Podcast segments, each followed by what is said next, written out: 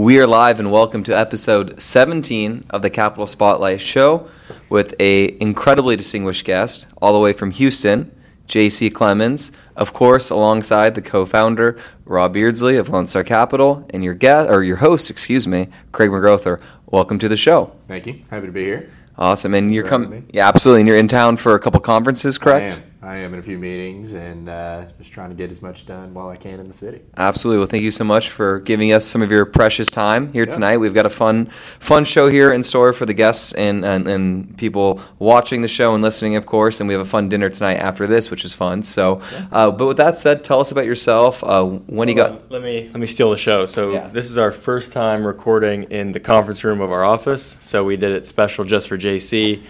As you can see, we've got uh, the beautiful view of uh, Brookfield behind us, and then right here we've got our new maps of Texas. So we've got you can't see it through the video, but we've got pins for properties in the portfolio, deals we've sold, deals under contract. Eh, you could swivel it if you want, but I think yeah, go ahead and swivel it, and uh, we can also just highlight the fact that uh, we've got a Houston deal sold there. That's actually you can't see it on the screen, but that's a partnership that Flagship and Lone Star JC and and us did a few years ago and had a successful exit. So we were sure to dive into that and have some good conversation. So yeah, just wanted to show off the the new office. We're excited to be here. We're excited to host everyone at our event uh, in less than a week here as well. big things coming around as it is conference season, as you just alluded to, and the weather is changing. It's uh, you know football season shaping up if you're a college or, or NFL fan. So yeah, but with that said, JC, tell us about yourself, when you got into the business, and uh, maybe why you got into real estate. Yeah, yeah, yeah. Uh, so J.C. Clemens, Flagship Capital, um, based in Houston, Texas. Uh, got into real estate after graduating from the University of Texas in Austin. Started my career at HFF in Houston, uh, which is now JLL, I guess. Uh, so whenever I was at Holliday, I spent half my time on the mortgage banking side as an analyst working on deals all over the country. And once I left the mortgage banking bullpen slash desk, uh, moved into multifamily investment sales where I was a broker for about three years and then left the brokerage side and really wanted to get into the principal side of the business. And frankly, I didn't really know kind of where I was going to go at that point. So started out at Flagship really just as a loan producer. And then over the past, I guess it's six and a half, almost seven years, uh, we've essentially doubled our AUM every year since I've been there. Um, opened up an equity side of our business where we traditionally were a, a private credit shop. And um, you know really real estate for me uh, was a little bit of my blood. My grandfather was a residential realtor uh, in the town that i grew up in. So i kind of got my my bad bs from him from the, the sales side. Um,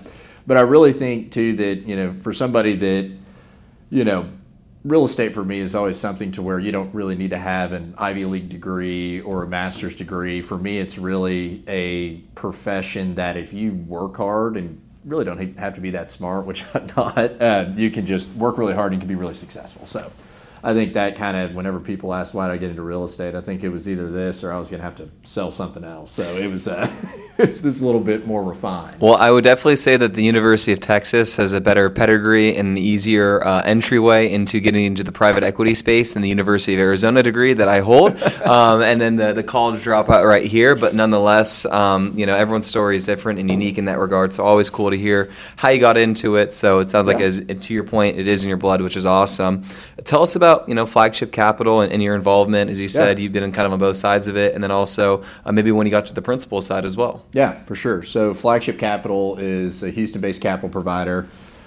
Historically, um, actually, I'll kind of back it up even further. So the CEO David Bensberg, who's the head honcho that runs kind of the master of the ship for Flagship, he started out his career as a general contractor with his father in the late '70s in Houston. And then his father retired. David kept going and eventually started developing his own deals in Houston back in the early 80s. And then, whenever the market completely fell out in the late 80s, early 90s, um, David ended up acquiring tens of thousands of units from the RTC, the Resolution Trust Corporation, which was on the other side of the savings and loans crisis. And so this was back when you could buy multifamily products or projects in Atlanta or in Houston for anywhere from $1,200 a unit to $3,200 a unit. And people at the time said, David, you're crazy, you're overpaying. um, and you couldn't finance it. It was down and dirty. Government, whenever they sold you five apartment complexes, they said, if we're going to give you these five apartment complexes, we're going to give you this retail center, this tract of land, and this office building as well, just to get everything off of their books. And so David got, I think at the end of the day, he ended up buying 15,000 units from the government. Um, and then on the other side of his portfolio, to kind of counterweight that, he ended up developing about 15,000 units of core Class A. So a lot newer stuff in Las Vegas, Albuquerque, Dallas, Houston, Atlanta. And then he had this large portfolio. And then in the early 2000s, when the pension funds were buying up multifamily kind of at a crazy rate, um, he decided to sell his entire portfolio. So him and Jared Forrester, um, who's our CFO, they ended up selling, I think it was 78 deals in a matter of six years from 2002 to 2008. So they sold essentially a deal a month um, and timed the market perfectly. Um, you know, they didn't have any crystal ball or had any idea that that was going to happen with the great financial crisis. So sold all their deals, did very well for them and for their partners, and decided that they wanted to get out of the operations side of the business and get strictly into providing capital. So at that point, they transitioned from Flagship Properties Corporation into Flagship Capital Partners, uh, which is where we are today. Had the first debt fund with Hines Global REIT based out of Houston as their partner. So that was debt fund one and two. And then there was a third debt fund that was with a large family office out of uh, Austin. And then debt fund four, which we just closed at the beginning of this year, full cycle, all the loans paid off. That was with about 20 or 30 high net worth individuals. And now we're currently deploying capital out of debt fund five. And our focus is really high, higher leverage middle market bridge debt. So kind of two to $20 million loans. Um, I think, you know, for the people that are listening out there, it's kind of we're the lenders that are, you know, in between the banks and hard money. So the banks used to be at four, we would be at six, hard money would be at 10. Today, uh, the banks are at eight, we're at 10, and hard money's at 12, 13, 14. So we're just kind of a non recourse option with higher leverage, is essentially what we focus on. And it's all middle market, value add, uh, primarily multifamily, but we also do shopping centers, industrial projects, office buildings. And then in at the end of 2019, we as partners were investing kind of on a one-off basis into a lot of deals, like we had done with uh, Rob and Kent on Bear Creek, and it was a ton of work. And we'd put out about 60 million dollars just between us and a handful of our friends, and so we decided to formalize that process, created our first equity fund, um, and we opened it up we or it opened up for business I think in February of 2020. Closed our first deal in March of 2020, and so we really had no idea what the world was going to look like. Uh, we sat around a table very much like this one and said, "All right, do we want to go or do we want to wait?"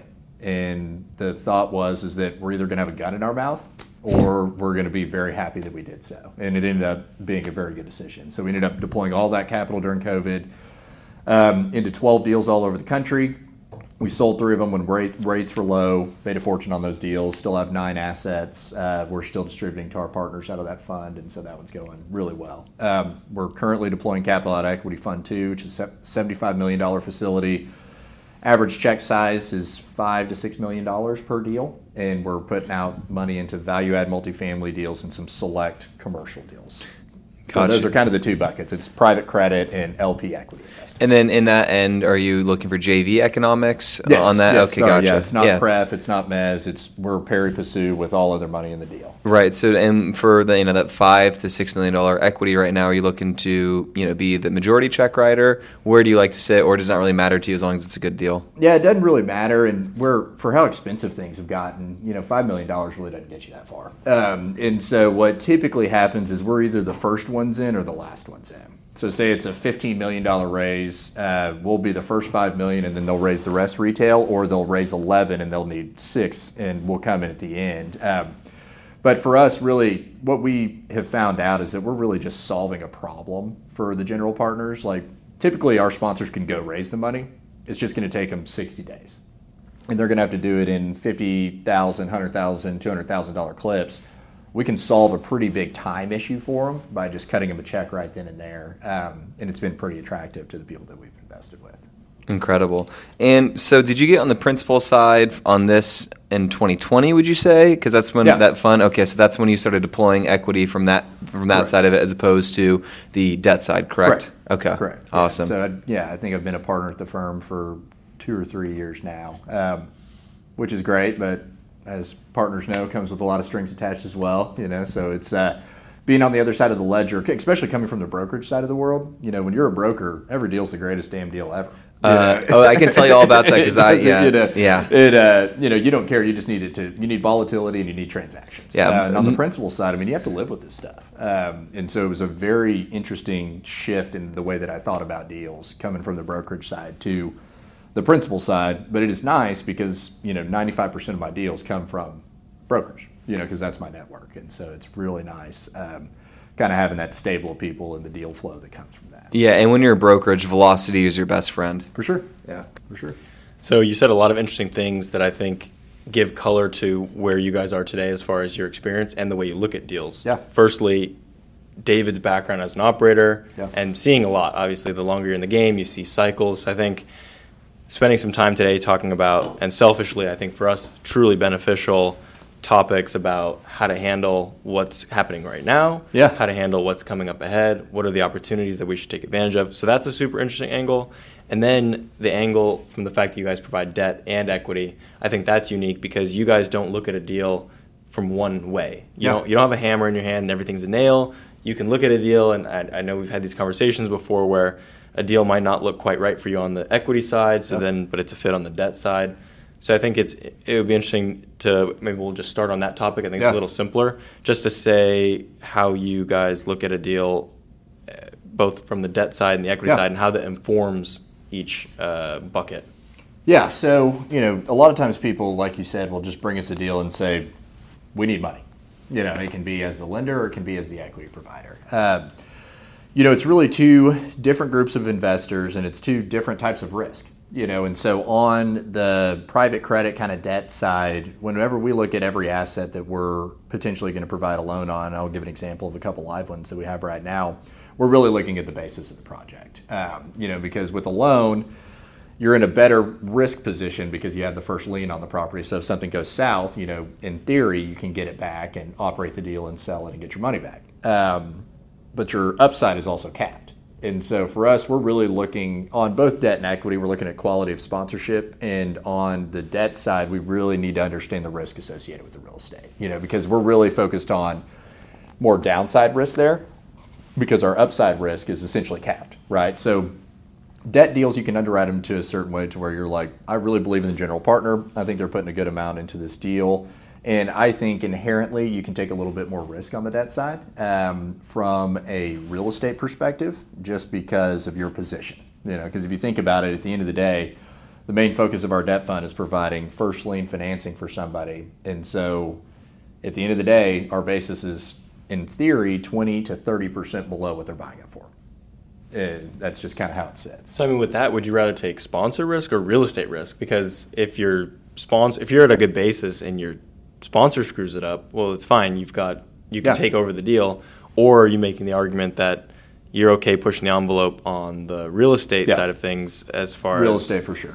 Yeah, I don't think I after being in this business as long as I have, I'd much rather be in a bad deal with a good sponsor than in a good deal with a bad sponsor. Yeah, my question to that actually was going to be, you know, what do you look for in a sponsor when Yeah. you when you kind of audit that process? Because I'm sure people pitch you all de- deals all Yeah. day long. You get spammed. I'm sure if you checked your spam again in junk mail, you're gonna have more deals flooded in, and I'm sure you see all sorts of silly uh, underwriting, and then all sorts of silly Dropbox link, uh, Dropbox links with kind of about us as a firm and stuff. So, out of curiosity, you know, what do you look for, and what do you say yes to? Yeah, uh, I mean, ninety percent of the time, like you said, it's a no, uh, just because of circumstance or situation or kind of who the the person is. Because there's very, you know, it's very rare that we find somebody that we can't make some calls and kind of figure out who they are and what they're doing.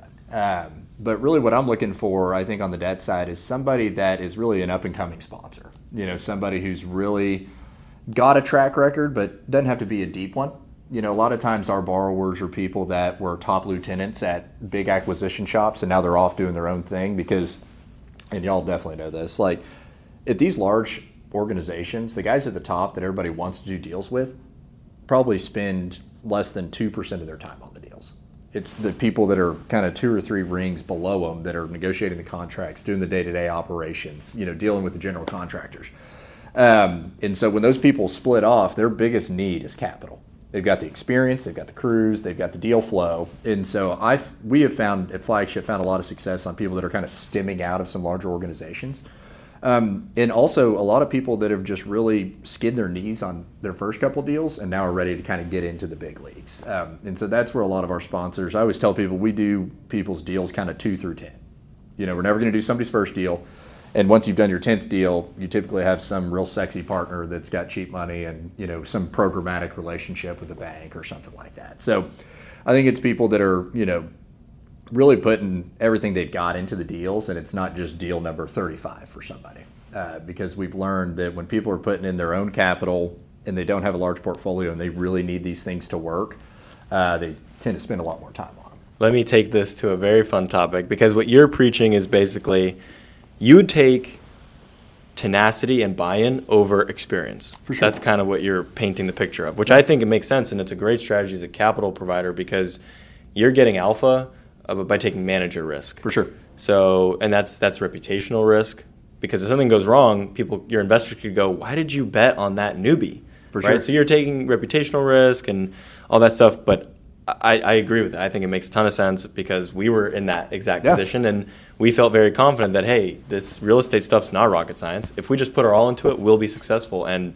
thankfully, uh, you know, we, we've done just that. But let me, sorry to steal your thunder here, but the topic that I would love to talk about, and I know we've talked about this before yeah. on stage actually, is about co-invests. Yeah. Because what you're talking about is you want an emerging sponsor, they're going to put their heart and soul into it, but that doesn't necessarily mean they're going to put their two million bucks of personal equity into it, yeah. or ten percent of the required equity because they simply don't have that. So how does flagship?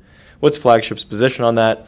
And I mean, we've talked about this on our on this podcast a bunch because it's it's frustrating. We've talked, we've bumped our heads with various capital partners who are very strict and don't really want to work around the 10% sponsor co-invest issue. Yeah, it's a great topic, and we've had to bridge that gap with I'd probably say 30 to 40% of the people that we've given money to, either on the debt or equity side. And y'all know this because y'all are out there in the streets buying deals on a large scale regularly. Um, and these people that operate these larger funds, you know, pension funds, institutional investment groups, like they're a little bit detached from reality, in my opinion, on exactly, you know, what people that are doing deals can and can't do. So if you want to buy three or four deals a year and you have to invest 10 to 15 or 20 percent of your net equity into each deal, that could be two million dollars in cash. And I don't know very many real estate guys, even the big guys, that have two million dollars cash laying around. It's just it's just, it's just not logical. I mean, no, like, can't do it. Yeah. And so what we found is that you know there's kind of two or three different solutions. You know, one is really the true friends and family solution. So I'm going to make if you say $100,000 is a lot of money to me, I'm, you're going to send me your personal financials and I'm going to confirm that. You know, that's step one. Um, and $100,000 is a lot of money, but I don't want to, you know, see, you know, sure. $6 million in bonds, you know, that are just sitting there.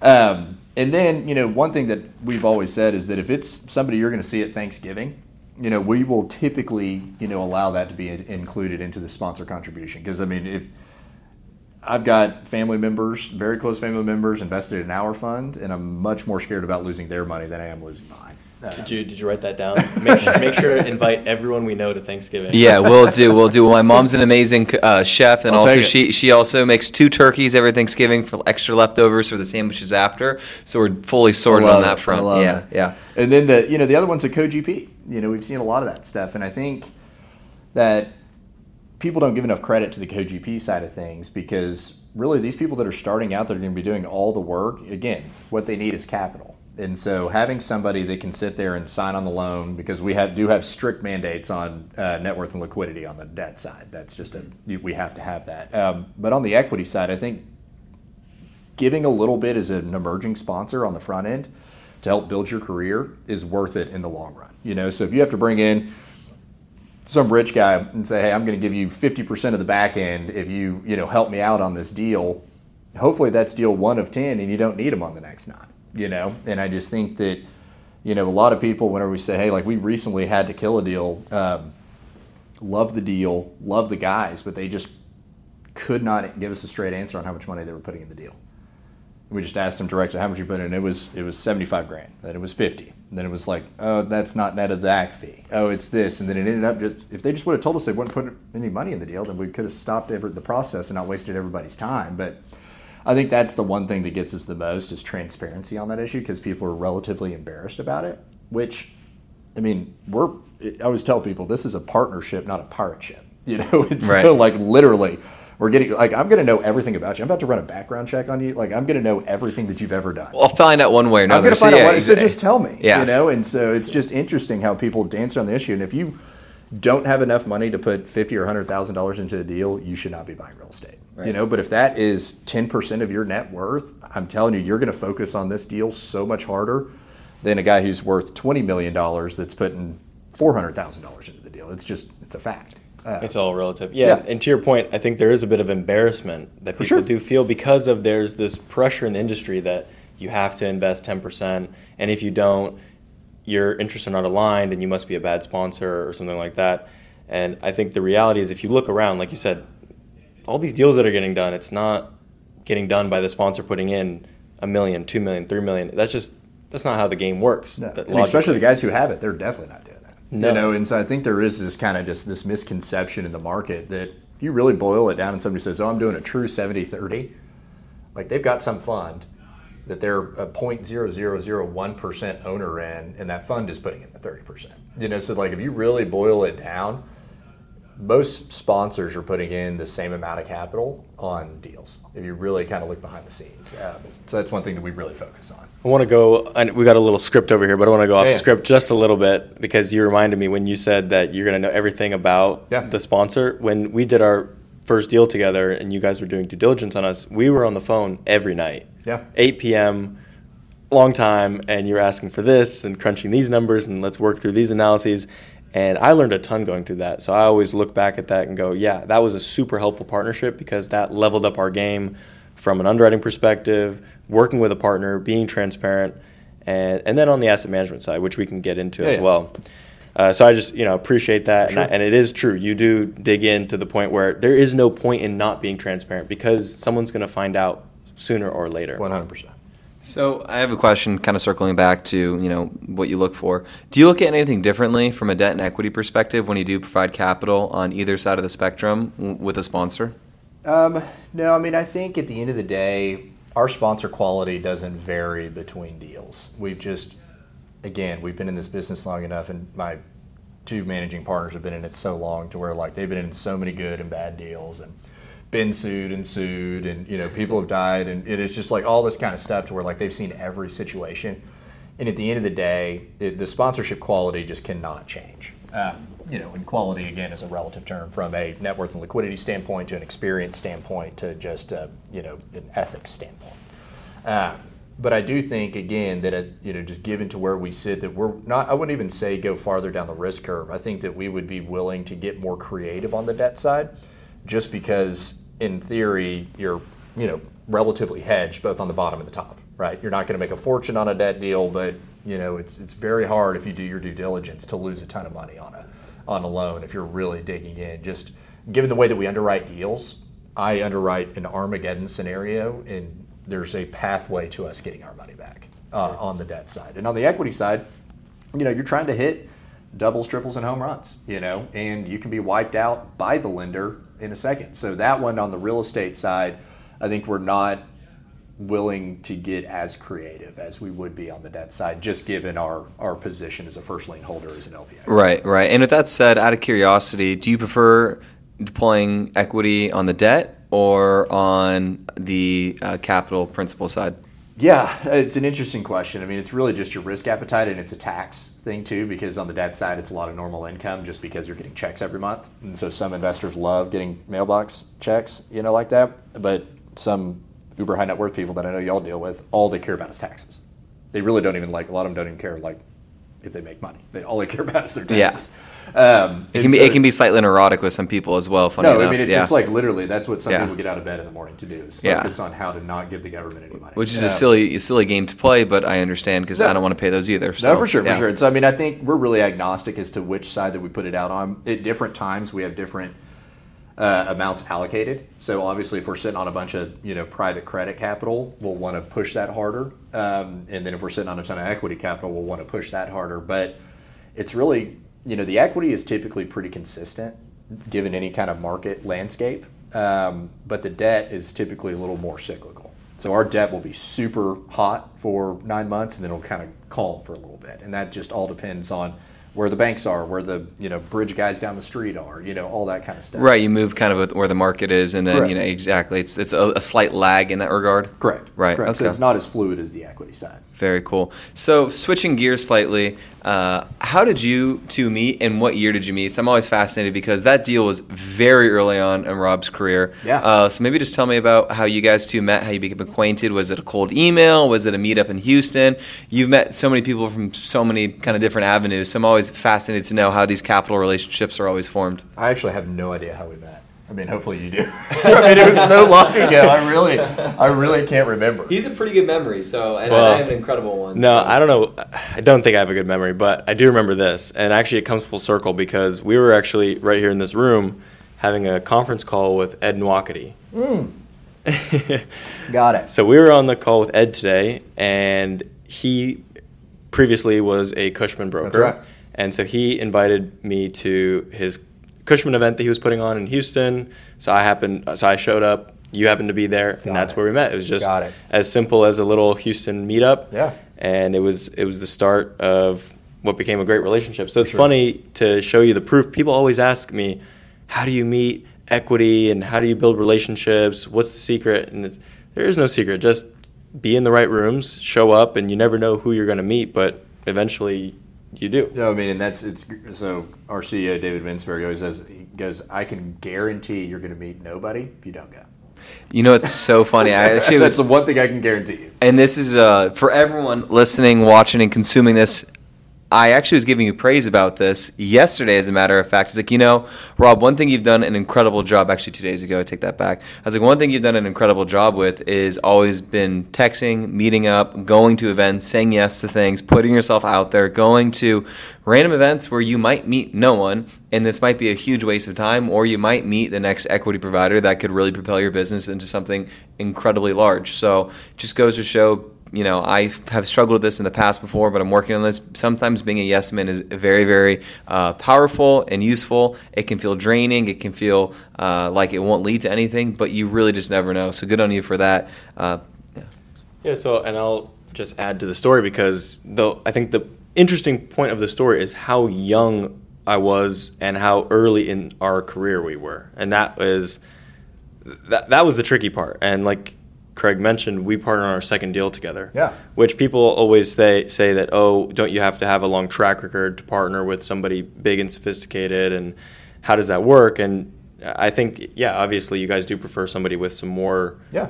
experience, but the second deal. There you go. You just But I do, do. remember. I do remember that part of the story, which was we told you no on the first deal, and you know you we literally said go and go ahead, cowboy, go get it, and call us back whenever you've done it. And then you called us back, and you had done it. You know, and we were like, all right, shit. You know, maybe he knows what he's doing. And then we went and walked it, did it, and we were like, man, they really you know put their time and effort into this deal. And so it was really you taking rejection, I think, and I bet you probably had a little grudge on your shoulder, and kind of coming back and being like, right, I'm going to go prove those guys, you know, that we Well, did. here, here's the grudge. This is the funniest part, and I, I'm sure you, you, I'm sure I've told you this before, but Kent and I had that super long meeting with you guys in your office with your two big top dog yeah. partners, right? And we're just getting grilled.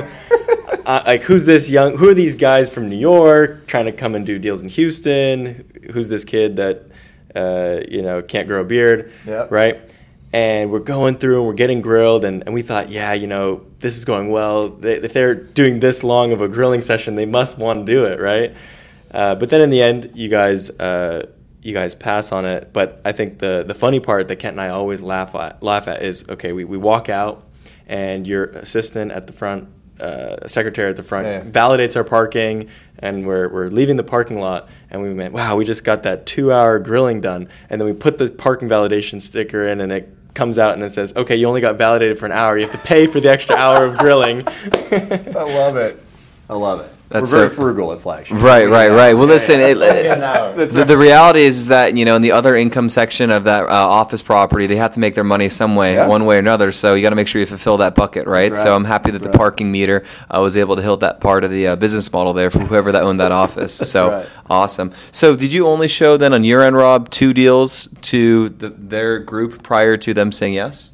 No, so we we had uh, we had needed to get Cranbrook Forest done. That was Mm-hmm. our first deal, and we uh, we showed flagship that deal. And as I always say and tell everybody, the first deal you show anyone, they're going to say no. Yep. How, how can they not? Right? They'd be they'd feel like fools inside if they say yes to the first deal that you show them. So let alone when it's also a emerging sponsor with zero dollars of AUM that are in New York going to Houston. Yeah, What? It's a lot. So, but we were in desperate need. So we're out there hustling and trying to make it happen. And so we went through a very valuable process of due diligence, getting to know each other, seeing the deal, and going through that process to then get the no, which is fine. And then it was only the next deal, Verandas at Bear Creek, which is the deal that we partnered on.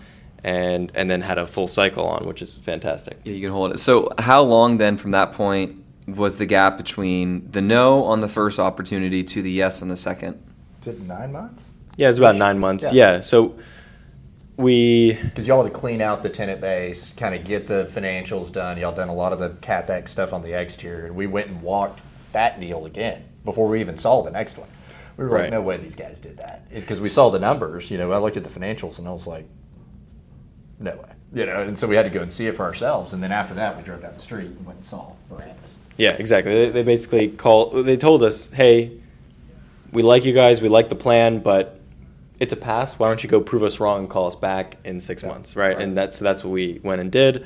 Uh, And, and by the way, that property specifically, I spoke with a potential new investor that we had, uh, and he actually mentioned that he lived by the first property that you did, and he was because he you know was very aware of the crime issues near it Yep. and heard from several neighbors before because he grew up there how the property totally changed and he went back and was like oh my god they're right this neighborhood is actually totally transformed because of this property there so really crazy the impact on the community that these properties can have when they do get cleaned up which Yeah. is just a, a very important story outside of of course a nice juicy IRR Of course, so, yeah. which we had. Yes, yes. So I guess then switching into why you said yes. So why did you say yes to Lone Star Capital and yes to the deal? Because obviously there's not unlimited capital, of course, and Yeah. you have opportunity cost risks. So walk us through that and maybe why you felt comfortable and I guess were persuaded uh, by Kent and Rob to to say yes on opportunity number two. Yeah. Uh, so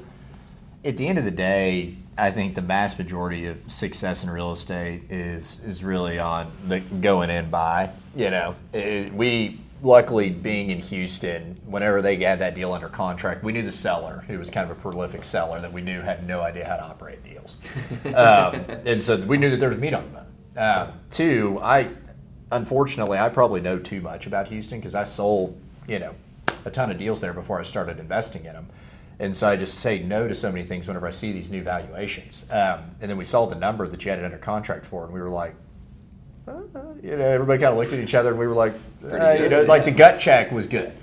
And so at that point, and then we were like, all right, well, if they can show us that they did what they said they were going to do, which Cranbrook was not a walk in the park at all. Like we know that area much better than Rob and Kent do, and knew how, how hard of a lift that was going to be. But the deal, second deal that they showed us was in a pretty good neighborhood, very working class. I think probably a C plus to a B minus neighborhood, and a quality C minus deal.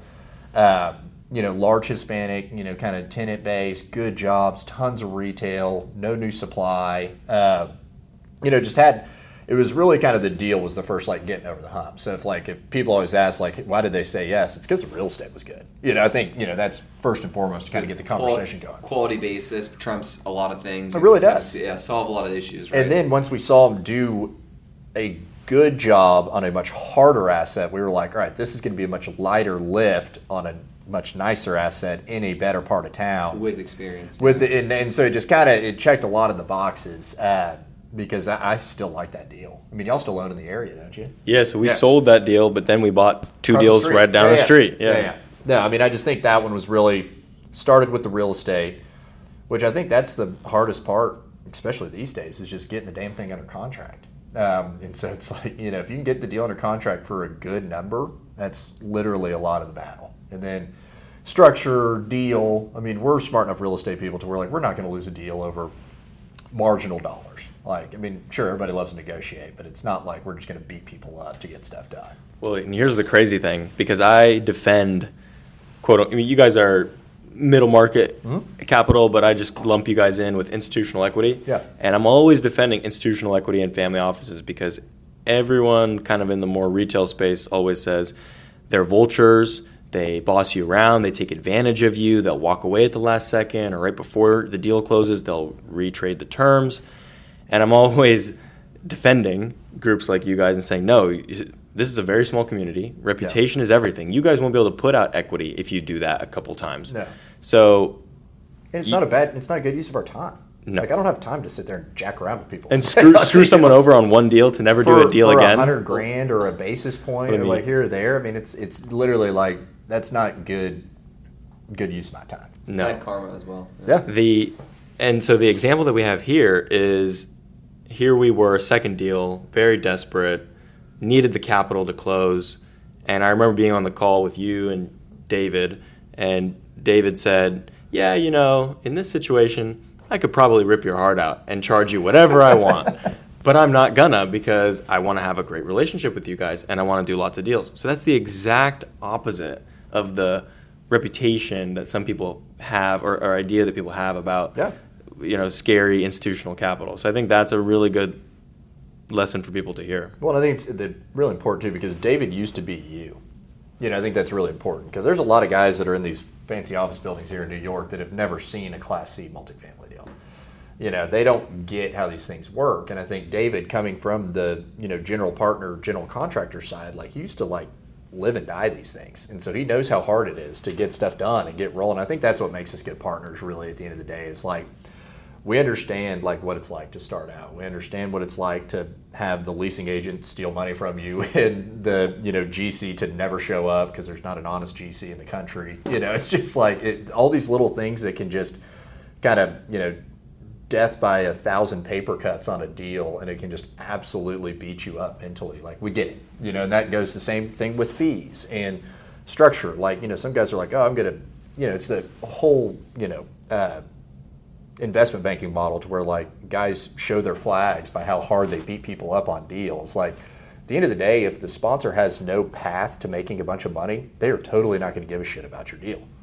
I mean, it, it doesn't make any sense conceptually. So if there's not any cheese at the end, the rat's going to stop eating, you know? And so it's just like, I don't know. I've never got that concept. Yeah, it's just interesting because it's just how you want to conduct yourself, and that's just n- by no means how I would like to think the world would want to work, and who would I ever want to work with, and who we would long term want to create, you know, a programmatic partnership with. But funny enough, on that on this premise, we actually got asked in New Orleans this past weekend, hey, you know, institutional equity isn't it scary? Don't they kind of bend you over last minute? And to that point, the answer is, I guess, perhaps, but no one that you'd actually want to do partnerships with, and no one who actually has a reputable name in the space would actually do that. Yeah, I totally agree. I mean, it's we know everybody that shows up on the term sheets against us, and literally on the on the lending side, it's more prevalent because there's a lot of times to where I tell people, I'm like, you don't have to take my deal, but you sure as hell don't want to take their deal. And they call me back two or three years later, and they're like, it was bad. Yeah. And I'm like, dude, I told you, like.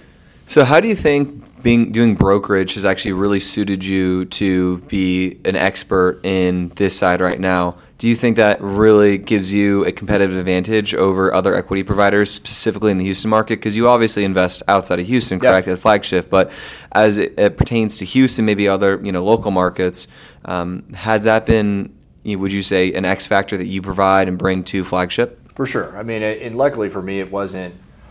So back in the early days of HFF, I mean, it was literally like the top shop, really tight knit group. And so, I mean, I still I've done four deals with ex HFF guys that were guys and girls that were analysts whenever I was there. One based in New York, one in LA, one in Chicago, one in Miami. So I mean, we were all in the trenches together, and now every single person is still at JLL, you know, heavy hitter broker, or they're out buying their own deals. And so I think it kind of gave me an inherent network nationwide, which was really important. Um, and I think it just makes you so tough being a broker. Like, I mean, I, don't know. I kind of become you know apathetic to everything. I mean, literally, like deal dies, I'm like, eh. Know, Happens. deal deal Yeah. closes. At, like you can't get excited about commission checks or losing deals, or you'll just completely burn out. And so I think it just like it taught me how to be tough, and it really taught me like that. There's these set of rules that everybody thinks everybody kind of abides by, but then there's like all this area over here where a lot of people operate. And I kind of made a decision because there's a lot of brokers that make a lot of money doing stuff over here, but I always wanted to stay kind of in the middle of the lane. And you know, there's stuff now that I've like relationships that I still have from my old brokerage days to where like I thought that person would never call me back, never do a deal with them, and ten years later we're in a deal together. You know, and so I think it was really just kind of the the tortoise approach of just kind of you keep doing the same thing, stay ethical, don't be an asshole just to be one. Like really the brokerage side, the ones who make it on the brokerage side, which are very few people who are really successful brokers in this country. Um, it's because they just totally grind constantly, but they have like a very strict parameters that they stay within. And I kind of emulated that on the equity side and brought it over to a shop that was, you know, really looking for something to kind of be a tinderbox to kind of get it going. Um, and so it's been really nice because there's a ton of experience. So they taught me how to be a principal, but I brought the kind of, you know, intensity of the brokerage shop. And so I think it really kind of helped, you know, cover both sides. Yeah, I mean, getting used to not knowing what the heck you're going to make at all, and knowing that things are going to fall apart or could fall apart, and not getting too high and too low in the space probably makes you very well suited. And also realizing what rates can do, you know, for the Oh, yeah. plus or minus of what the year can do from an income perspective is well, really, and really deal. big. I mean, I could literally go down and talk to like the meanest New York broker, and they're mean, and like totally not pays me, and we Yeah. get a deal done together. Yeah. and then I can go talk with some honky in Houston and get another. I mean, it's just like literally having dealt with so many people in the brokerage world. Like literally, I can walk into any demographic type person's office, and I can get a deal done. Yeah, you, you become a chameleon very quickly if you're in the space. Yeah. Yeah. So on the deal that we did do, switching back to that, uh, we did pretty well uh, on that one, if I'm not mistaken. I believe there was a, a pretty nice number Yeah. uh, from an equity perspective that was created on that one. If you want to share, and that was spoken about or was was mentioned at the BEC fireside chat. Um, if you guys want to get into maybe some of the details in the IRR. Yeah, I mean, I think the biggest thing for me, and you'll know the numbers better than me because that was many, many deals ago, um, is that I think the COVID navigation was really the biggest part of that Yes. deal because nobody knew what they were doing. I don't care if you're the most experienced operator in the country or if you're just starting out. And so, us being able to work collaboratively with y'all and the lender, and so the lender was kind of playing some hardball, and I know David gave you some pointers on how to kind of throw that back in their face. Um, and so, it was just really important that we had, there wasn't a lot of ego involved in that because it was a space that, sure, David's been operating deals for 40 years, so he knows how to do that, but he doesn't know how to deal with a pandemic you know, and y'all probably for the better, you know, didn't have as much historical experience on the operation side. So you're, we were all willing to kind of get creative together, and I think that's literally what made that deal work because we we threaded y'all threaded that needle perfectly on that one. It was really really a good deal in tough times. Yeah, well, thank you for that. And we, yeah, COVID was a very interesting portion of that deal. We took it very seriously. I mean, why wouldn't you? Right early on in, in that Yeah. period of time, nobody knew if people would pay rent.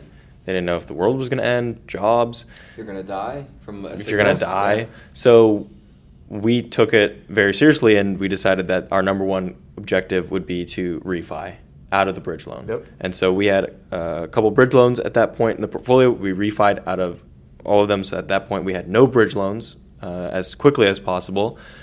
Uh, however, and of course, you know, you don't have a crystal ball, and you know, you try to do things right, whether it be fixing your rate or floating your rate. And sometimes you're right, sometimes you're wrong. In this case, we opted to float the rate, uh, and that just that ended up being a very good Yeah. decision because rates floated lower and stayed lower, and it gave us the flexibility to, in the end, sell the deal, which is what, in the end, we wanted. We wanted to get a win on the board. We wanted to get you guys your money back and give you a great return, and uh, we we did just that. I mean, we held the deal for 34 months. Uh, it was a 36% net IRR to investor at the general LP level and a 2.24x equity multiple. But for you guys, you guys had a kicker because Yeah. you came in with the majority of the equity and everything. So I'm, I'm, I'm guessing you guys, I don't, I don't know your numbers, but I'm guessing you came in at almost a 3x or something like Yeah, that. Yeah, it was just I think it was below that. It was like a two seven eight if I remember correctly, which is phenomenal in any circumstance. But over that, that period of time in the world and, and specifically in real estate and even more specifically in multifamily, it was just it was a total home run. Yeah. So we enjoyed our, our partnership there a Yeah. ton, and that was a sweet win. And The we guys definitely still talk about you. A lot of our private guys do. Um, so they're like, "When are y'all doing another deal with those guys out of New York?" And he's like, "That that kid, what was his name?" I was like, "It was not a kid. His name's Rob." You know, like, these guys are seventy years old. Oh, You know, it's- they're the best. They, they're you messed that down with two of the tougher ones. Um, I cannot wait to hopefully. I, I love that energy and that, Oh, that type of people. So I would love, hopefully next time in Houston, if we get a deal done together, to all uh, get dinner with some of the good old boys. I'm Oh, sure, yeah, because I imagine they are good old boys. So. They are. They yeah. are. I think I think a little bit.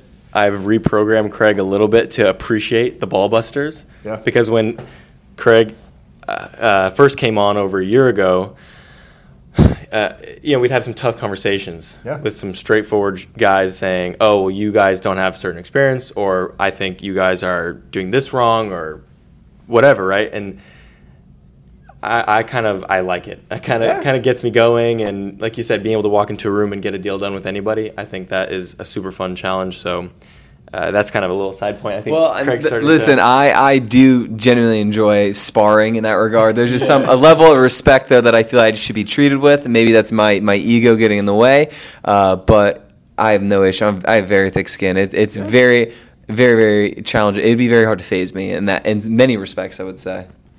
Yeah. So with that being said, I think like we were talking about in Yeah. Houston a couple weeks ago, uh, we're very excited about what's to come, and get going on some great opportunities that are for sure coming our way. Yeah. Which, speaking of which, let's talk about the different types of rescue capital that are available in the market. Do you play in that space at all? Have you raised funds for rescue capital? And is rescue sa- capital something that you at Flagship would personally want to distribute to specific specific deals and sponsors? Yeah. Um, so I think that's a, a very broad term, rescue Yes. capital. Uh, so where you'd like, yeah. Yeah, yeah, yeah. So the answer is sure. You know, we, we'd be happy to provide rescue capital. I don't think that the generation of people that are in need of rescue capital really understand what rescue capital is from the traditional standpoint. Um, rescue capital, in the eyes of flagship, is your last stop before the lender forecloses on you and you lose the deal. Uh, it is not a fun position to be in. It is not a conversational, you know, type, you know, equity investment. It's a we're going to come in and it's it's essentially going to be a takeover. You know, we are going to take over the project for you, and you're going to go over here. Uh, and we're not going to like you know write you out of the deal, but we're going to the money's going to be super expensive. We will take absolute management control, and we're only going to invest in the deal if we think we can ride the ship, and makes a very very hefty return on the transaction for the risk that we're taking. Uh, you know, I think what a lot of people think rescue capital is is somebody pumping in, you know, two or three million bucks into the project to kind of get it over the hump, and then everybody kind of like has fun at the end kind of thing. And that's just that's just not that's not what rescue capital is. It's not rainbows and sunshines. No, and, it, and, mean. it, and, and a lot of and why I say this generation is that this generation has never had a, a black swan event such as interest rates rising or you know something that has really had them look around the table with their investors and say, do we think do we believe in this project enough to where we want to own it in five years? If so, we need to inject capital into this deal. That can either come from you or it can come from somebody else. If it comes from somebody else, your portion is going to go down like this. And their portion is going to get paid first before your portion goes back up to this. And, and I, I want to make a comment right now, please. So, if for everyone who's listening right now who has in their checker, uh, have you ever had a capital call? That's one thing, but there's this new phrasing and rebranding of a capital call right now, which is known as a member loan. A member loan and a capital call are the same thing. This is just a PSA to everyone out there. Uh, and if you want to add Yeah, on you're, that, you're yeah. stealing my thunder, Okay, but I no, no, that's apologize. no, no, you're totally. I totally. just was so quick; it was uh, on the tip of my tongue. Yeah, so we've we've been having conversations with people, and I think a lot of people are in the denial phase right now, For sure. where they're thinking, "Well, my deal's in trouble, but surely I can just get some rescue capital, Yeah. and then my deal is saved, right?" But all of and it is what it is, whether it be a capital call that dilutes the equity explicitly, or it be a Partner loan, partner member loan, loan, member loan, yeah. manager advance, or third party Correct. loan or preferred equity if it's coming in at a rate of 15% plus, it's dilutive to the existing equity. For sure. Especially when you consider the impairment that the equity, the impaired situation that the equity is currently in. So we're seeing groups try to raise member loans or capital calls at 15% interest, thereabouts. And I think, to your point, I mean, and I don't know if you remember this, but me, you, David had a call during COVID Yep. about rescue capital because we, all three of us, thought, hey, there's going to be opportunity in this oh, market. Oh, sure. Let's go and get aggressive and make some deals happen. And David was And walking me through. go. Yeah, Yeah. go find the deals, and and you you guys were explaining to me you need to find a deal, and and rescue capital comes in. It costs twenty five percent, and you're going to do this and do that, and you're going to have to remove them as the manager. So that is really, like you just explained, that is really the realities of the situation. It's not friendly money that comes in and just floats you to the other side and will accrue 100% to the back end.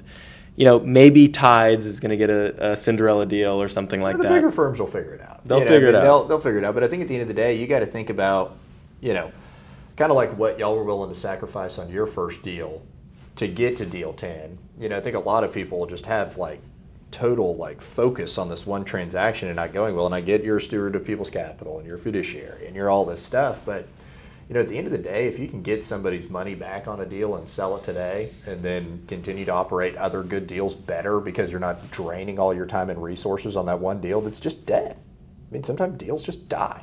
Let them die. Well, that's I want to ask you It's the like, hard yeah. question, which is not every deal is worth saving. No.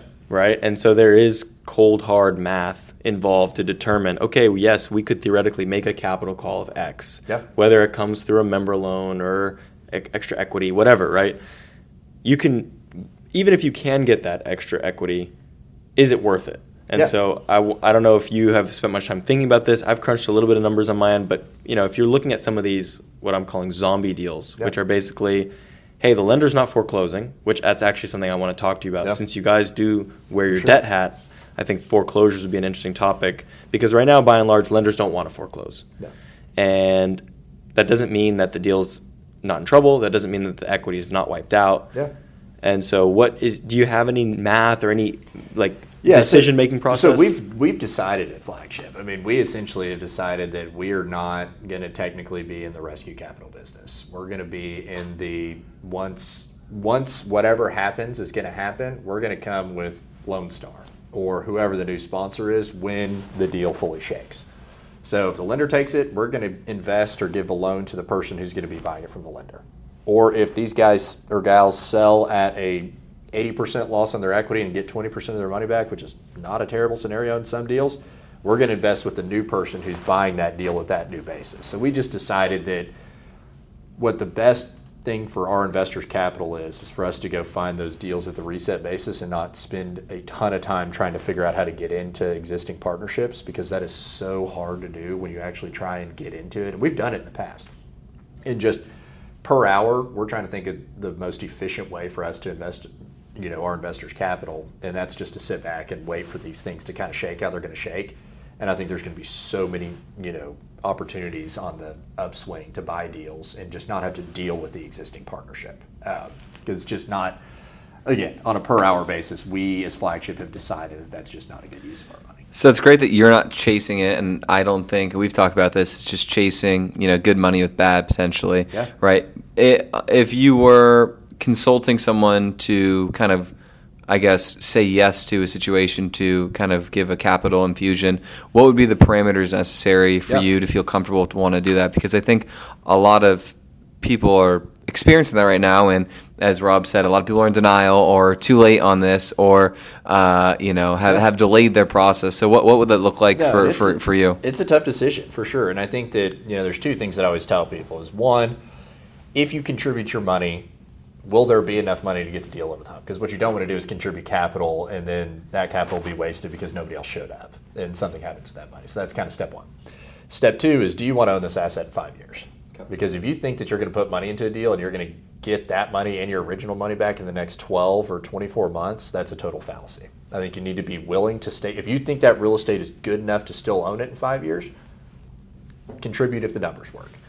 Um, and then the third thing I always tell people is get get a third party opinion, not from like a service, but call somebody who can objectively look at it, because you are not going to look at that deal in an objective manner. Right. Yeah. You're emotionally so emotionally in. tied in that deal, and you're thinking about your kids, your wife, your business, money lost, all this other, you know, stuff. And I cannot tell you, we have a lot of our investors uh, that are getting capital called on other deals that are asking us for advice because uh, we're one of their few alternative investment advisors that are still distributing money and not asking them for money. Right, right. And so they're coming to us and they're Nice saying, "Nice place to be, by the way. It is. It Yeah. is. Um, and so they're asking us like, Can you, you mind looking at this deal? We have to be very careful. You know, we don't want to know the deal. We don't know who. We don't want to know who it is. I just say, give me the numbers redacted, and I'll just give you an opinion on it.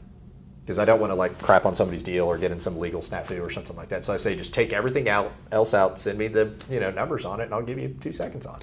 Yeah, it's really interesting. That speaks to the emotionality of markets, and that's the reason why cycles will never cease to exist because humans will always be emotional. For sure. And so, what's fascinating is when it comes time for us to partner together and, and buy a deal and go dumpster diving, as I like to say, right? That is going to be at the reset basis. But the existing ownership could theoretically could have just done a capital call and did the exact deal that we want to do. For sure. Right? But the emotional baggage associated with the drawdown on the deal is going to actually force them just to sell it, take the loss, and then here we go, step in, hopefully, and then go make money on it. So it's Yeah. interesting how someone, you know, it sucks. They're selling at the exact wrong time. So to your point, you need to be prepared to hold it for five years and take a long time to build up that rebuild that equity. But here's the the other thing, right? And that's why I call them zombie deals. Is if you do make a capital call, let's say you put in 10 million and now you need to put another 2 million. So now you're 120% in on your equity. And then in five years' time, what's your return on equity? Because if it takes you five years to only finally get to a return on equity of 5%, you know, you No, I might- don't even think we're there. I think people are putting money into deals just to get it back. Man, I'm seeing a lot of people that are saying, I know I'm going to lose every penny if I don't put any money, but I am putting additional money in because I think if I put this additional money in, I think I can get it all back in three years. So that's what we're seeing a Yeah. lot of people do. They're taking a bet to get their money back. They're not even talking returns. It's it's scary because there's, there's there is something worse than losing all your money. Yeah. It's losing 120% of it because you made a capital call and it still went sideways. I agree.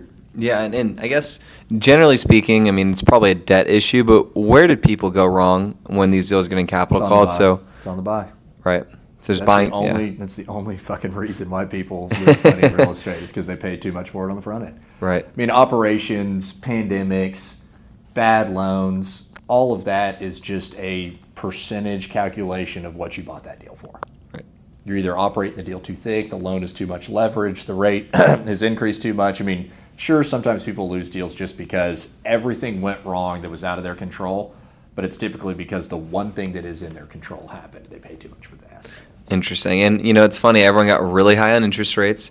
Everyone wanted to get one or two deals done when it was things were tough and equity was super easy, and people got sold the dream. So it's it's very challenging when that happens for sure. And you know, we all are prisoners of the moment, unfortunately. Yeah. But it's nice to kind of be in a time right now where acquisitions are a little bit slower and things are kind of happening in real time on our end. We feel very secure. So it's nice just to be very thoughtful about what we want to do moving forward and to not get too high on the interest rate supply. Well, that's why David's perspective, our CEO, is just, I mean, he's literally, I think he's made money, a significant amount of money in every single major, major market cycle since 1975. You know, and so just that insight, whenever he was like, you know, me, deal guy, I was like, oh man, we need to buy, let's do this, big loan, like, look at these returns. And he was like, whoa, cowboy, like, let's bring this down. That's why our portfolio is performing the way that it's performing, is because we really didn't drink the Kool Aid on, you know, buying deals at two caps and, you know, putting floaters on them at 85%. Yeah. You know, that just, he saw that and he was like, nope, nope, nope. I mean, it was just a, a past deal. And I didn't have that kind of insight, which I think is, you know, why it's important to kind of put the people around you that you do. And also that's why we invest as a fund because we're not, I'm not acting like we're going to bat a thousand on every deal. But what I can guarantee is that we're going to stay within our parameters and just law of averages is, is that you're going to have three that are home runs. You're going to have three that are going to kind of not do at pro forma, but everything else theoretically should fall within the bell curve. And so that's why we don't like putting a ton of chips on one deal. We do 10 to 15 deals per fund, and just the way that, you know, all the books work, it's kind of like Vegas. You know, as long as you really stay. And the only time that we've not performed at what we thought we were going to, it's because we went outside of our box just just a little bit. Unit count was higher, vintage was older, market demographics weren't there, loan was outside of. It was just literally had we stuck to our deals, every deal that we stuck to our parameters on is performing within the range, and everything that we got creative on is you know either doing really really great or it's you know a little bit below pro forma. Uh, so Yeah, I, I'm telling myself, Kent, Craig, everybody, the lessons that we're learning right now, I think we will carry with us for the rest of our lives. For sure. So I think that's super, super valuable. And I'm really excited to be able to go through this, experience it, and hopefully make the most of it. Uh, so before we go on to the next topic, I want to get the insight from you on the debt side as far as foreclosures. So we both agreed that lenders don't want these deals. Okay, why is that? Yeah. And then how do you think those issues eventually get resolved? Yeah, I mean, I think there are some lenders who that's their number one game plan is to take the asset. You know, uh, especially in the bridge space, there's a lot of operators out there that they're just loan to own guys. That's just what they do.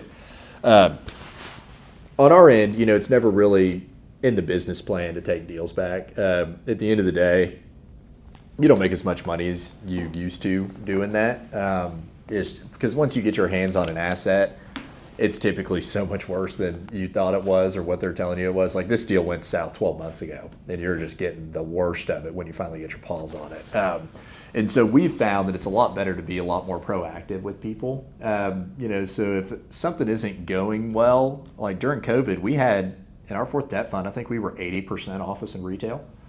So right when COVID hit, we got everybody in our conference room and um, said, "What do you need?" We did a lot of paying to cruise. We did a lot of this, a lot of that, and every single loan paid off in that fund. We did not lose a penny and hit our return projections because we were proactive. Uh, there was a lot of people that were playing cat and mouse and looking at their loan documents and trying to figure out how they could string people up. We're we want y'all to pay us off. That is what we want. We do not want your asset. We do not want to, you know, try and make a bunch of additional money, you know, or anything like that. So we really like to work with our borrowers as much as possible. But to your point, when something's so far gone, I mean, smart people, um, we've never had to foreclose on anything in our, you know, half a billion dollars of middle market loans, probably 60 or 70 deals. Um, but we have had people that said, hey, we're going to take this to market and we're going to try and sell it. But if we don't sell it, here you go. Here's the keys because we're out of money, we're out of time, we're just, we've got other stuff to focus on. We're willing to take a total L. We're going to work with you and we'll help you get management unloaded and do all that kind of stuff, which I think is important when and if you do end up giving the keys back because 10 years from now when you're trying to buy another deal and they see a foreclosure and they put flagship capital in their phone number they're going to call us and we're going to tell that person how you operated during that takeover and that process and that's really important for your future career if you do end up giving something back but luckily for us all the deals have sold and we've gotten you know our money fully repatriated. So i think really just being proactive instead of being coy and clever and you know uh, absent and kind of i think the more proactive that you can be um, is better from the lending side uh, than trying to string people up and take the asset back. Um, and in today's world i mean i don't know if y'all know your bankers or your lenders. A lot of those people are not cut out to operate real estate and they know it and so i think that's why a lot of them if it's a nice asset and a nice deal they're going to take it in two seconds You Especially but- if their base is good. for sure. And so that's the game. Uh, but if it's one that they don't want, I think that's a lot of times why people are kind of willing to talk and work things out because I, I know how hard it is to operate these deals, and y'all sure as hell do. And a lot of these people that are wearing suit and ties in these offices, like they don't want to go down to Southwest Houston and go try and figure it out and sell that deal. Uh, Yeah, well, I think that's the interesting issue that, and you understand the mechanisms happening behind the scenes at these Yeah. debt shops more than I do, but when the collateral is not even worth the loan amount, that's when a foreclosure is very tricky for the lender. If if the lender's sitting at fifty percent, then they'll take it all day because they know they can deal with the issue and then get out, Yeah. right? So because values have come in so much and lenders are now over levered, uh, can you explain what the process is of? Uh, this isn't, I don't think, really an issue No, that but you guys have. yeah. yeah, Yeah. but especially these CLO shops. What does it look like on their end if they take back a deal and then they have to kind of re-rate their portfolio and then their line of credit comes Yeah. into question? How does that whole thing work behind the scenes? And it's such a it's not smoke and mirrors. There's just so many different veils that are that are on back there. So, you know, depending on what your CLO shop is, a lot of them will say that they are mandated to keep like 20 to 30 percent on their balance sheet, which is totally false. Uh, the majority of them have sold off every penny of those loans that they possibly can.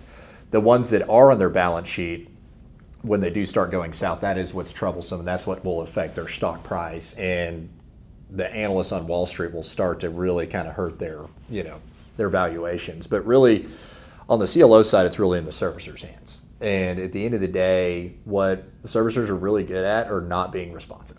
and I, I don't know if y'all have ever been in that situation, but there's a reason why they give you a 1 800 number in St. Paul and it's Midland or Wells Fargo or whatever it is. And I don't know if this is like an industry thing that they do this, but I really do think that they make it as hard as possible to work things out, and it just makes you want to pay them off or get rid of the or sell the asset mm-hmm. um, because these workout groups. I mean, they, they they take forever to work things out, and that's what kills a real estate deal is not being able to move. If you can't sell the deal, or you can't draw down on you know draws for renovations, or you can't get access to the interest reserve, or you can only like there's some shops that they only let you pay them off on three days a month, and if you don't pay them off on those three days, you have to wait another 30 days.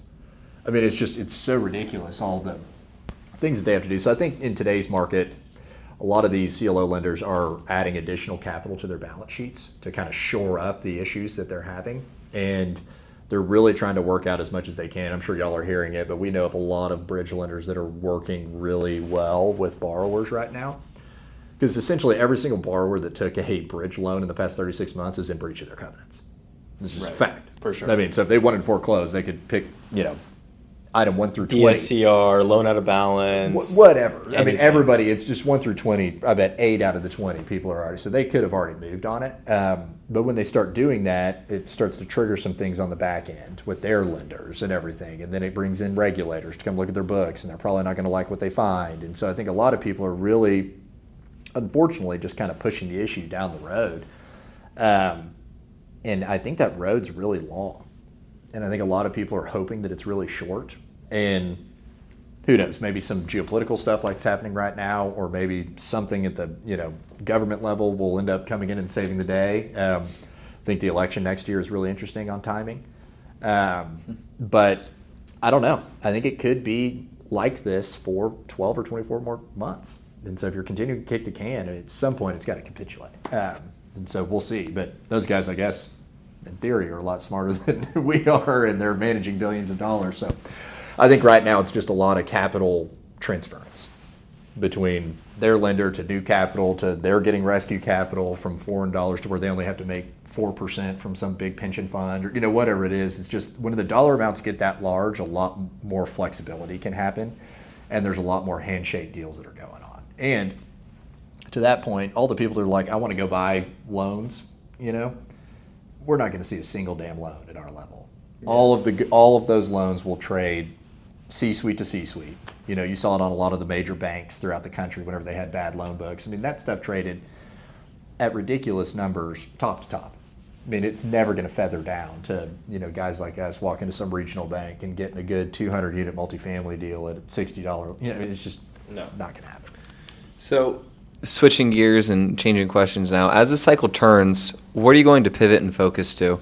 So, is there anything specific that you, you know, from an asset class that you like more, and, yeah. and anything that you don't like? So, kind of walk us through how you, you know, analyze and, and view the marketplace. Yeah. So, we're raising money right now for our new uh, strategic real estate capital fund. Uh, the focus of that fund is going to be just what we've been talking about. It's going to be deals that are good assets to where the borrowers were or the general partners were good to good-ish general partners and they were just victims of circumstance.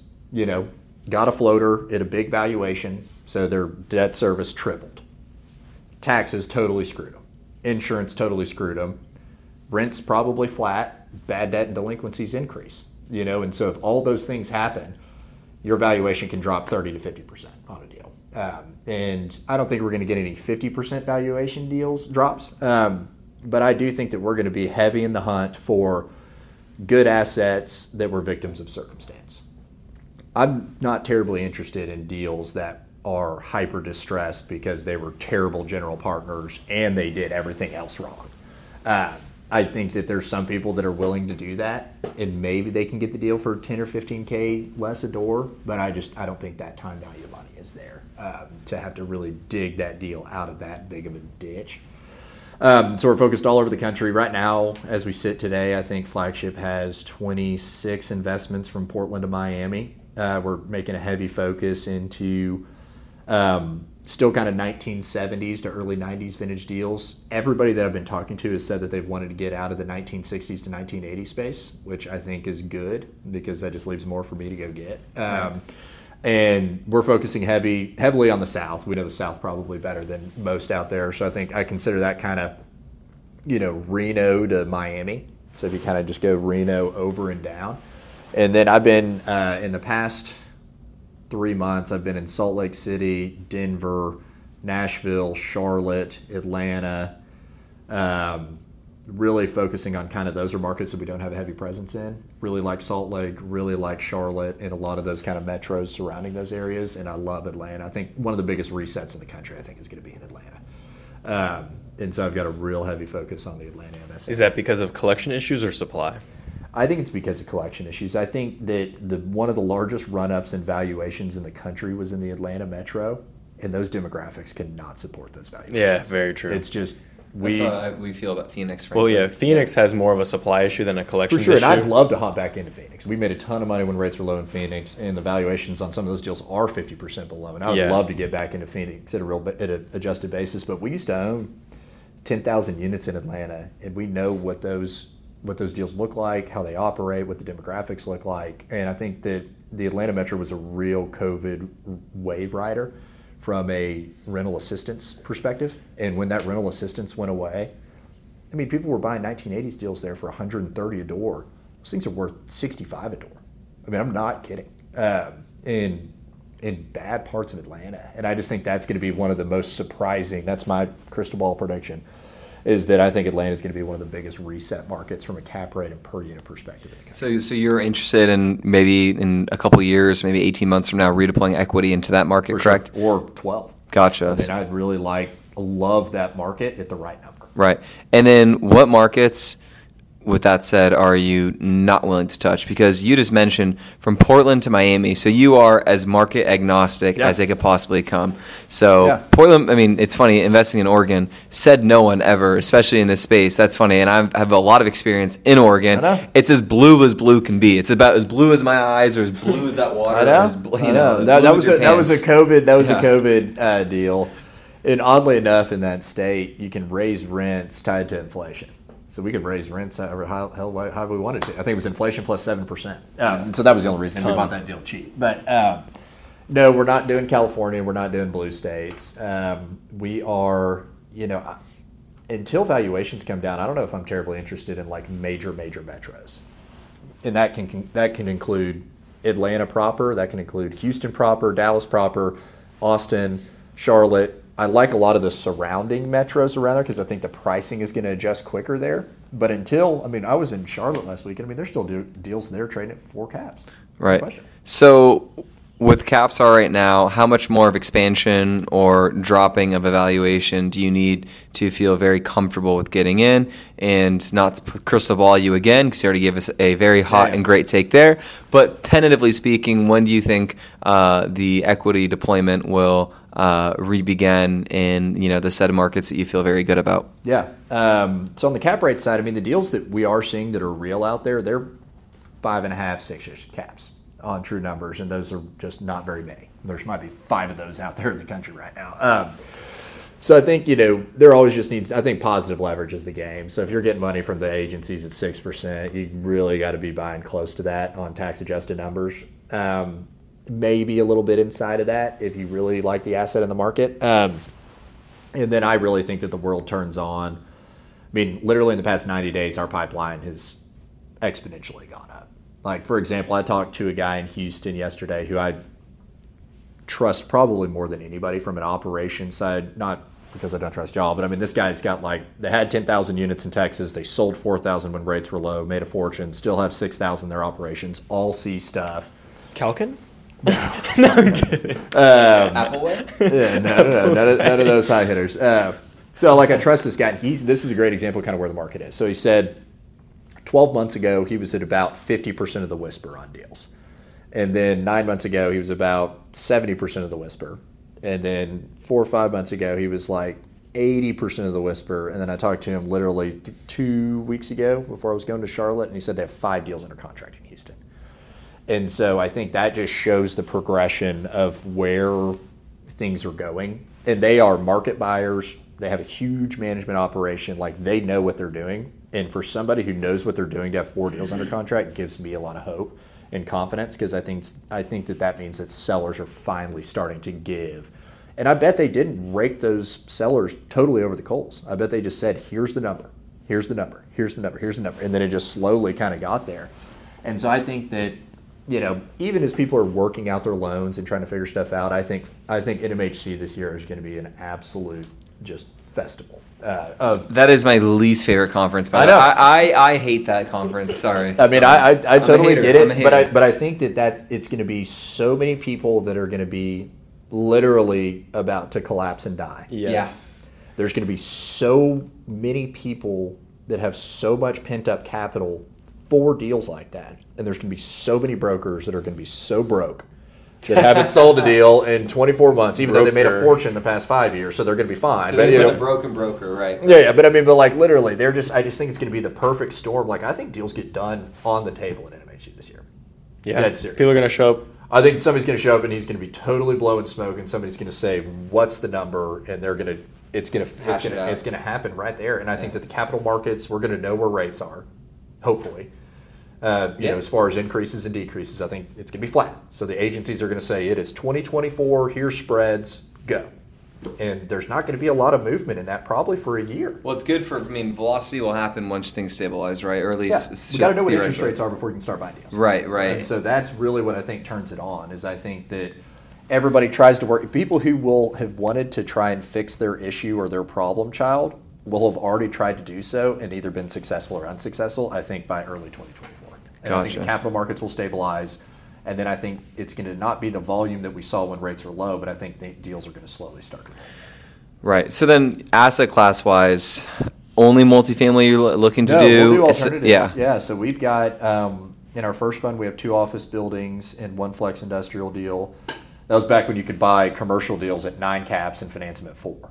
You know, and so those deals have been ginning, you know, eight to fourteen percent cash on cash distributions our We like those, yeah. Yeah, we do too. They're not out there anymore. Yeah. Uh, and so we closed an industrial deal in Houston, um, hundred percent occupied, bought it on a eight and a half cap, financed it in the low sevens with a regional bank. Um, so that deal's already distributing to the fund. So we'll look at some flex industrial office. I'm not there yet on the equity side. I'm quoting office deals on the debt side, um, and really like that. You know, but that's at you know, there's a deal that we looked at that was out in the market for 30 million. Group now has it under contract, I think, for 20. They asked us for a 10 million dollar loan. Yeah. What are asset classes that you, if you see it come through, you'll automatically delete the email? Like you just will not look at it or touch it.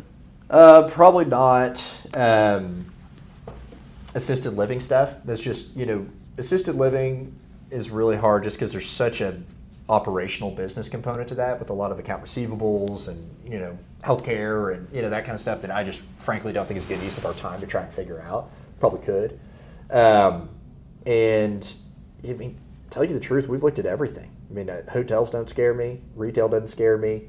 Office doesn't scare me on the debt side. I won't look at an office deal on the on the equity Right. side. Um, but I like neighborhood strip retail. I really like flex industrial, kind of that old flex industrial, kind of 70s to 90s product that is just on a ton of land. Um, like our deal in Houston's on seven acres inside the loop.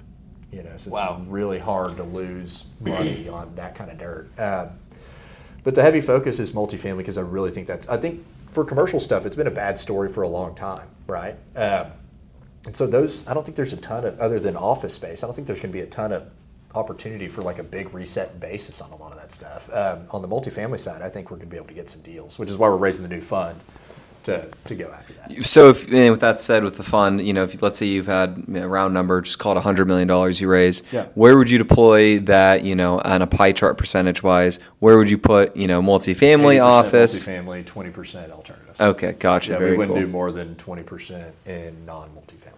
So you said something very interesting about secondary markets. Yeah. And you feel like that's where you feel better about pricing right now. For sure.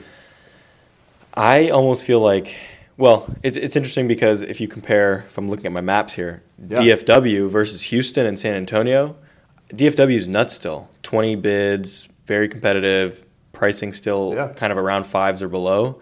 But Houston, San Antonio, we're seeing cap rates almost, I mean, breach six, frankly. Yeah. We're going to start seeing that. So I think when it comes to, I guess, those three examples, I do agree with you that, yeah, I feel much more comfortable right now buying in San Antonio versus Houston, where I feel like the basis has reset earlier and more than DFW, right? If, if someone's buying in Dallas right now and they're bragging to me about a 15, 20% discount, it's not enough. No. It's just not Totally there. agree. So, but then do you agree with that same idea if we're talking about Lubbock oh, or, you know, Oh, I'm saying going out- tertiary, like, oh, what's a good example? Um, like Longview and Tyler? no, no, no. You're you're saying Texas tertiary. That's Okay. like small town. I'm saying Kennesaw, Georgia, uh, Greensboro. You know those kind of markets to where we kind of call them the spokes of a major metro. So Gotcha. in the middle of nowhere, not chains. I mean that's just a your your yield has to be so good Absurd, there yeah. to where That's- you're yeah, yeah. But I mean, I really like the We've got deals in Macon, Georgia, Columbus, Georgia, that are you know anywhere from 45 to 90 miles outside of a major metro. Um, and those deals, frankly, we're making those decisions based on performance. So a lot of those deals in those tertiary markets, a lot of those folks are working, and wages are going up, and you know in the city, there's just a lot of other options. Um, and so we're just seeing it right now. Our tertiary market portfolio is performing better than a lot of our major metro stuff. Um, and that might change, but we don't see the economy technically getting any better anytime soon. Um, and so I don't know. I feel like, of course, you want to be in Houston or you want to be in Atlanta proper. Um, but that's at the right price. Again, it goes down to, I mean, everything's relative to, you know, kind of what your yield is. And we're just seeing a lot better yield. Like, we're getting like $1,200 rents in, you know, Macon and Columbus, whereas that's, you're getting 1300 in parts of Atlanta. And I promise you, we paid a lot less for, Yeah, you half know, as much. Yeah, yeah. I mean, literally, our bought a deal in Macon, I think at like 57 a door. Columbus deal was like 72 a door. Um, and the rents are not that far off. Um, and frankly, the tenants are better. Right. So, yeah. I mean, it's it's just yeah. So know. It- literally everything about the deal is better. Yeah. yeah. I mean, but it, but that could change, and I think you're not going to get the same vault. never get the same cap. Yeah. Yeah, you're not going to get the same vault, but I mean, caps might not be the jam here pretty soon. You know, I think it's going to be cash flow. Yeah, Um, and with so- that, yeah, and with that said, what would it take for you to want to deploy equity right now in the environment today? Would you need positive leverage? If so, how much? Occupancy? You know, uh, Yeah. what, what what what would you need? I guess um, on, on that side to Well, make you feel an comfortable. assumable loan at three percent. You Right, know, to right, kind of right, start. Um, Yeah, which but, we did. but, we- but today's basis. Yeah, yeah, yeah, but we just did. We did have one of those recently. Um, but no, I mean, I think you know, net leverage is what you're going to get. I mean, I just think that the market's too efficient right now. Uh, Yes. there's too many people that are chasing deals, so I think kind of net leverage is excellent. If there's upside, true upside, um, and that net leverage is tax adjusted, just rip your face off insurance. You know, increase in bad debt and delinquencies. Like your underwriting net leverage is a good market deal that I would invest in today. Um, I think occupancies needs to be no lower than 87%. I don't know why I have that number in my head, but I always have. I just feel like once it tips over that, it never gets back above it. Um, so I kind of like 87 to you know 92%, which I think kind of 92% occupancy is the new 95. Um, and really, I think we'll need for me on my underwriting to see some type of distribution to the partners within 12 months. So there needs to be that's that net leverage part where you really think like Right. you know once you get in there, get under the hood, clean it up, roll out some tenants, start to show a little bit. Like I don't need ten percent, but I need you know something coming back to the fund as a distribution, hopefully within twelve months. Yeah, we. I mean, we fell victim to the market uh, before, and we kind of didn't care about year one yield, No, right? And now today, it's very serious to us. Uh, we want, you know, maybe four percent Yeah. year one, and I then but say two. Yeah, yeah. Yeah, and then we want to get to you know we want year two to be six, Yeah. seven. And we're all working off the treasury right now and the risk-free rate, and you know to take no risk to make five or you know six percent right now on your money. That's what we're selling against right now. Ultimately, if you're really sophisticated, is what that looks like. At least for the interim, until you know if if you're sophisticated, people are like, well, I'll just wait until this bottoms out. If this bottoms out in two years, fine, I'll make six percent of my money all day long. Yeah. But am I going to take a risk to be the guy that's the really the last one holding the bag? Uh uh-uh, uh, not going to do that. So that's what really what a lot of things we're selling with right now, which is challenging on my end when I'm calling and you know trying to find the equity for these deals.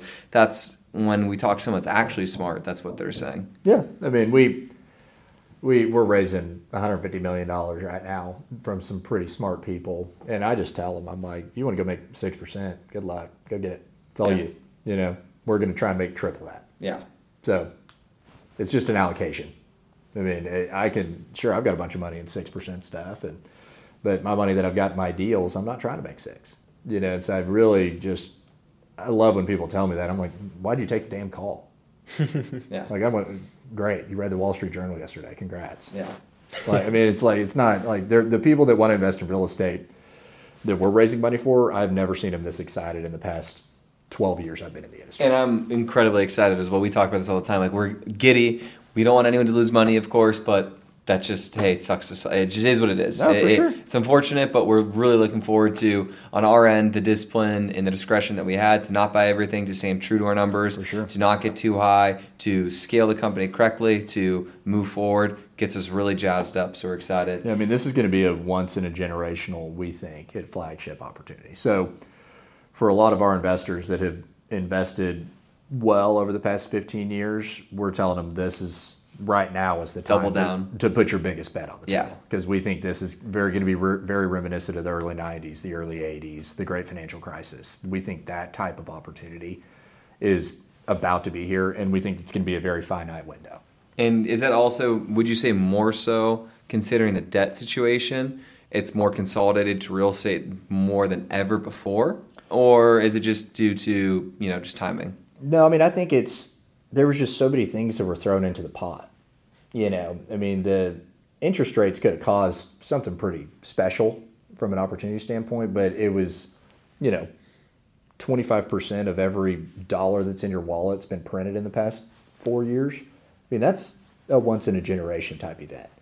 COVID's a once in a generation type yeah. event. Um, you know, there's just a lot of really, really, really black swan y kind of things that are happening at once. And so, the thought is it's kind of like at the beginning of COVID. You can either think that all these things are going to kind of like net out and then it's just going to be kind of be a smooth landing, or you just think that it's going to be a very, very, you know, fast moving object that's going to meet an immovable object. Right. And there's going to be an explosion. Um, and so we think that there's going to be something that is going to shake loose. And that's why with our next fund, we're not raising a debt or an equity fund. We're just raising a strategic capital fund.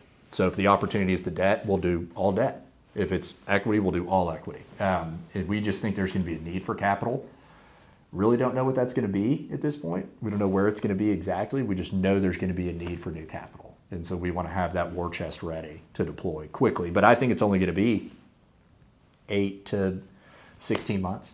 And then after that, Blackstone's going to come in and buy it all or do all the debt. Or I mean, it's just like for yeah. middle market stuff, you only have a very finite window to right. kind of do alpha. it. Yeah. yeah. to get it because the market's too efficient. There's too many people that want to invest in multifamily these days, and right. so we want to. You can't be looking for deals and trying to raise the capital. We want to raise the capital and then have the deals there. Yeah, you're getting your ducks in a row and, and getting that all sorted out. Me, so speaking of once in a generational opportunity, what advice would you give us to prepare? Yeah, um, I would right now is the time to build on relationships both on the capital side and do everything that you can that doesn't involve the deal is what i'm telling people. So the guy who's told you no 10,000 times that you know could cut a check for $20 million like it is time to drive to upstate new york and go and see him you know? And with no mission with no ask with just right. a hey we are here. We think it's coming. Here's our business plan. Let me know if you have any questions. I mean and for me the capital raising side is we're pretty good there. But for me, like that's why I've been in literally I think I've been in every single major metro in the United States this year, meeting with brokers, meeting with guys that own real estate, saying, Hey, we are a capital provider, call us. And there's no live deals, there's no event. I'm just going to every market just saying hi to the brokers. Right. And just I think this is the time because the I think the deals are not going to get done based on volume and numbers. The deals that are going to get done are going to get done on relationships. When this thing starts to really shake, the broker isn't going to take a deal to market when somebody's losing all their money. They're going to call the two people that can make it the easiest transaction for them to get paid. And I want to be Yeah.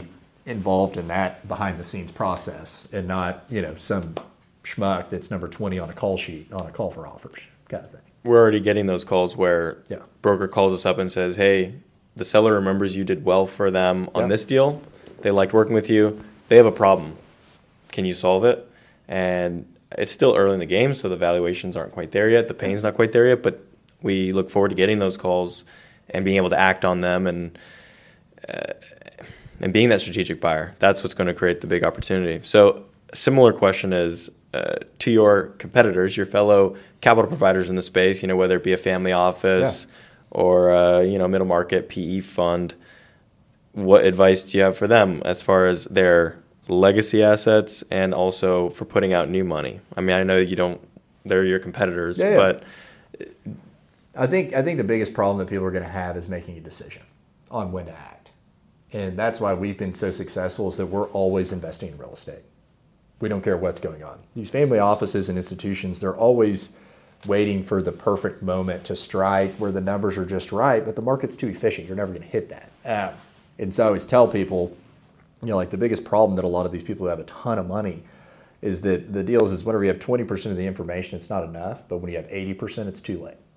The deal's already done and you're going to miss the opportunity. And so for them i think they just have analysis paralysis. I think that's going to be their biggest issues. They're going to think don't catch a falling knife. Wait wait wait. It's going to get worse. It's going to get worse. It's going to get worse everybody that said that during covid didn't buy a single deal at the right time and they ended up paying 30% more nine months later and if that's their deal and they have cheap capital and they only need to make an eight wait all you want and let everybody else figure out all the hard stuff and then catch it as it's already kind of going. But I think that's going to be the biggest issue for family offices is their appetite for risk and being able to make the decisions at the most opportune time, which there's never um, the most opportune time. You just need to always be investing. You're going to catch them on the way up and catch them on the way down.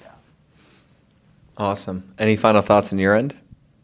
no, I thought that was great uh, advice at the at the end there, and great conversation as always. Yeah. Yeah, well, we have a very fun dinner tonight at a very special restaurant uh, in New York City. We're going to go to Carbone tonight and uh, eat our way in pasta, so we're very excited about that. Thank you so much for listening. And once again, thank you so much for coming here. And we get to see you very shortly at our event coming up. This will probably be posted the week or the day of the event.